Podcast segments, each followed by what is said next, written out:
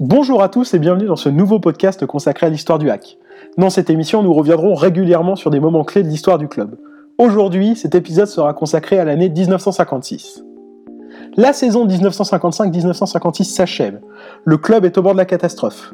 Les résultats sportifs sont mauvais puisque le Havre termine 12e de la deuxième division avec 34 points et la posture financière n'est guère mieux. Le naufrage est proche. Point culminant de cette mauvaise période, c'est la démission du président Périgot qui était en poste depuis 1949 au nom de l'intérêt supérieur du club. On constate, la situation est donc grave. Comment sauver ce club si cher dans le cœur des Havrais? À l'initiative d'un parfait inconnu du monde sportif, une opération de financement participatif est lancée via l'émission Vous êtes formidable de Europe numéro 1, aujourd'hui appelée Europe 1. Animée par Pierre Belmar, cette émission fait appel à la solidarité des auditeurs pour venir en aide à différentes causes. Le 3 juillet 1956, c'est pour sauver le Havre.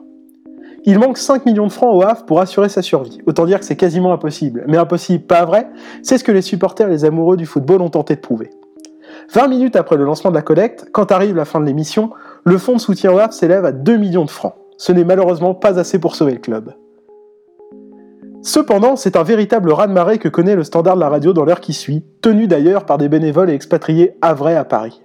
Tout le monde donne, de l'ouvrier jusqu'à la plus haute autorité de l'État, puisque le président de la République, René Coty, cède un vase de Sèvres dont les produits de la vente iront directement à la sauvegarde du club. Les commerçants havrais s'unissent également pour le Havre, puisque les galeries du Havre donnent 5% du chiffre d'affaires du jour, soit 145 000 francs. La Chambre syndicale des industries métallurgiques fait un don de 50 000 francs et la brasserie Payette, institution havraise, fait parvenir un chèque de 40 000 francs au HAC. Un inconnu promet également 2 millions de francs à Roger Pommel, alors président général du HAC. Il n'y a pas que des dons en argent que reçoit le club, le journal Le Havre en relève un assez surprenant puisque c'est une maison avec jardin estimée à 1 500 000 francs.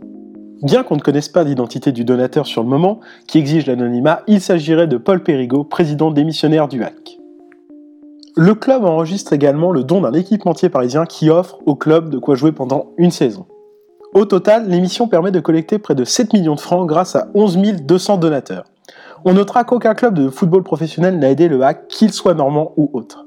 Seul l'Olympique de Foucarmont fait don de 2000 francs pour aider les pros du hack. C'est à grand coup de merci que Roger Pommel annonce le sauvetage du club et son maintien dans le monde professionnel après une période de doute et d'incertitude.